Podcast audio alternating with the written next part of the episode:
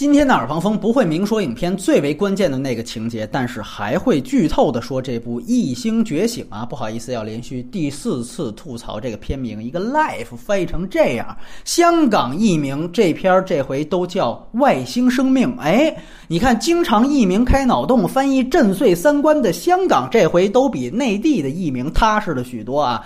这片我给六点五分，我是到第一个重要人物惨死之前。都是非常喜欢的。这次先说喜欢的地方，人物有铺垫。最好的一个例子，开场就铺垫吉伦哈尔的人设。不仅说了啊，他在外太空时间很长了，已经被异化了，不想回地球，甚至有轻生念头。更重要的是，铺垫了他肌肉萎缩严重，而且铺垫了两次。一次是那个蝶舞女星说，还有一次是他自己锻炼的时候，他已经够不到他背后那个。传感器了，也就是说，前面他已经充分的交代了吉伦哈尔上肢的力量退化已经非常严重了，而这些其实都为了他最后那个最关键的情节做了合理化的铺垫。反转啊，还是那句话，要符合咱们通常说的意料之外。情理之中，有些为了反转而反转的所谓烧脑电影，就是啊，我只做到意料之外啊，让你想不到就完了。但是你仔细一想，情理是狗屁不通，而且毫无铺垫。这一点上，《异星觉醒》起码它在它最关键的情节上有了一个铺垫，和分裂一样，你有铺垫有逻辑，在我这儿就没问题。另外。我们如果把它看作一个标准的密闭空间惊悚片的话，其实是看两点：一，它能否充分的利用了这个密闭空间本身去做文章；二，惊悚感是否足够强。这两方面，我觉得也在及格分之上。基本上啊，它是把大家已经见过一百多遍的这个太空站的环境，从内部到外部各种机关、通道、装置，都与它的各个惊悚环节结合到了一起。啊，惊悚感方面，前面可能不够强，但是越到最后越。强看过片的肯定懂，这就是说它比蒂姆·波顿那版《人猿星球》好的地方。那个可能大家回想一下，哎，结尾跟这个片子很像，也是最后设置一个巨大的惊悚梗吓你一下，可能大部分人也想不到。但是那个片还是差，因为它前面压根儿不是惊悚片路数，它的类型落实方面最后偏差很大了。但是《异星觉醒》从头到尾都是惊悚片，尤其这片为了突出惊悚感，除了红色警报那几个镜头之外，基本上全偏冷色调，尤其大量那种演员汗流满面的镜头，包括像摄影的打光，这个与传统好莱坞片的高照度也是大相径庭。你就和同样是索尼出的《太空旅客》一比。那个也是密闭空间，对吧？但是要明亮很多，就是因为那个是要突出爱情片类型，而这个片子就是要强化惊悚片类型，甚至几大主演之间也完全没有任何情感线，男女之间没有，男男之间也没有，白人之间没有，黑种人、黄种人之间都没有，这就是做减法。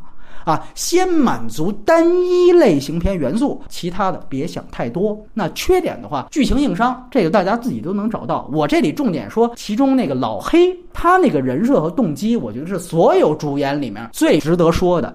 就你复盘这个事儿，其实是老黑决定去电击这个生物，而电击是因为老黑之前的操作导致了实验室的故障。那那次故障到底是老黑的失误还是故意？后来还有一个怪物缠在了老黑的腿上，导致了他们真空排气那个方法失效。即便那个时候推胶已经不好了，但是怪物别忘了，当时已经变得硕大无比了，缠上去他怎么可能看不见？所以，如果这两次都只是意外的话，那我只能说这两处编剧编的太糙了。如果不是意外，这两处等于都在暗示老黑其实是一反派，他其实是希望怪物去地球，是吗？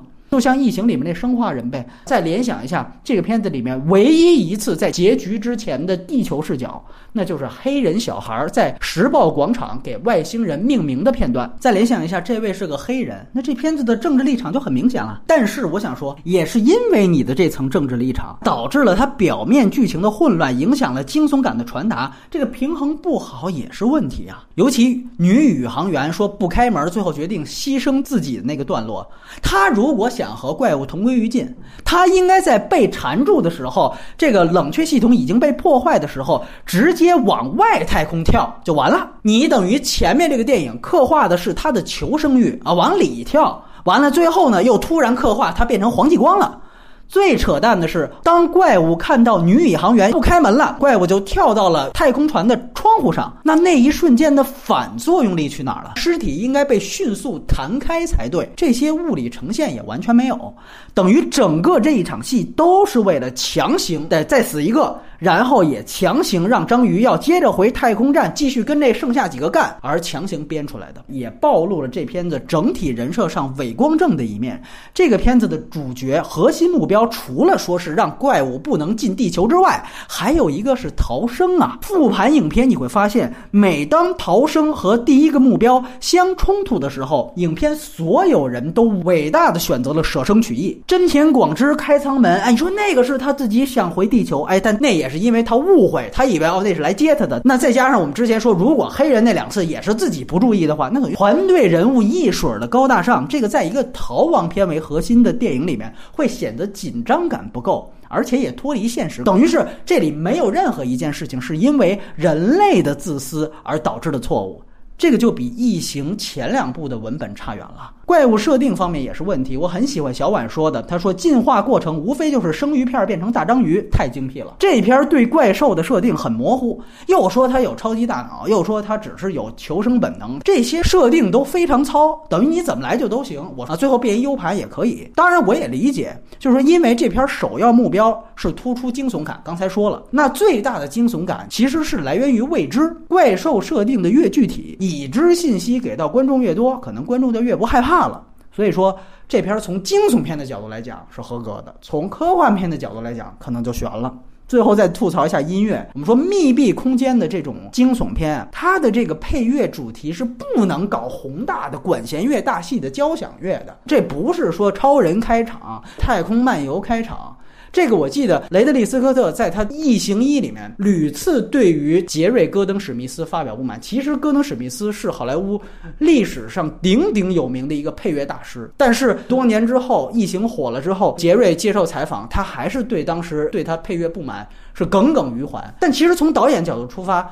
导演那样说是对的，就你别给我搞那种管弦乐的。你看这个片子《异形觉醒》开场又是那种跟超人开场一样，这个错了。它对于你传达密闭空间感和惊悚感，全都是分线的。摄影也不是一点毛病没有，尤其是开场长镜头。按说你开场是一个巨大的任务，死侍到外面去手动去接那个太空舱，应该是一个火星救援最后的那种场面。结果它完完全全放在了太空舱的内部，最后只是有那么几秒钟，通过那个玻璃去照了。一下啊，说最后给截回来了，这个我只能理解为经费不够，省钱。那个长镜头完成的也非常糙，你可以说那个长镜头起到一个作用，是我先带着观众去介绍一下这个国际太空船的一个内部构造。但是第一，国际太空船观众已经见过千百遍了，你这个也并没有不一样到哪儿去。第二，你在介绍的同时，你还有一个巨大的危机事件在外面发生，观众在这个时候是没有心情也没有注意力，说啊这个房间是干什么，那个房间是干什么，你们将来记着啊，将来可能就出事儿了。那个时候，观众的注意力完全会放在哎，死侍在那边接这个太空舱会怎么样了？所以你这个交代长镜头的作用是无效的，所以这个其实是很遗憾的一件事情。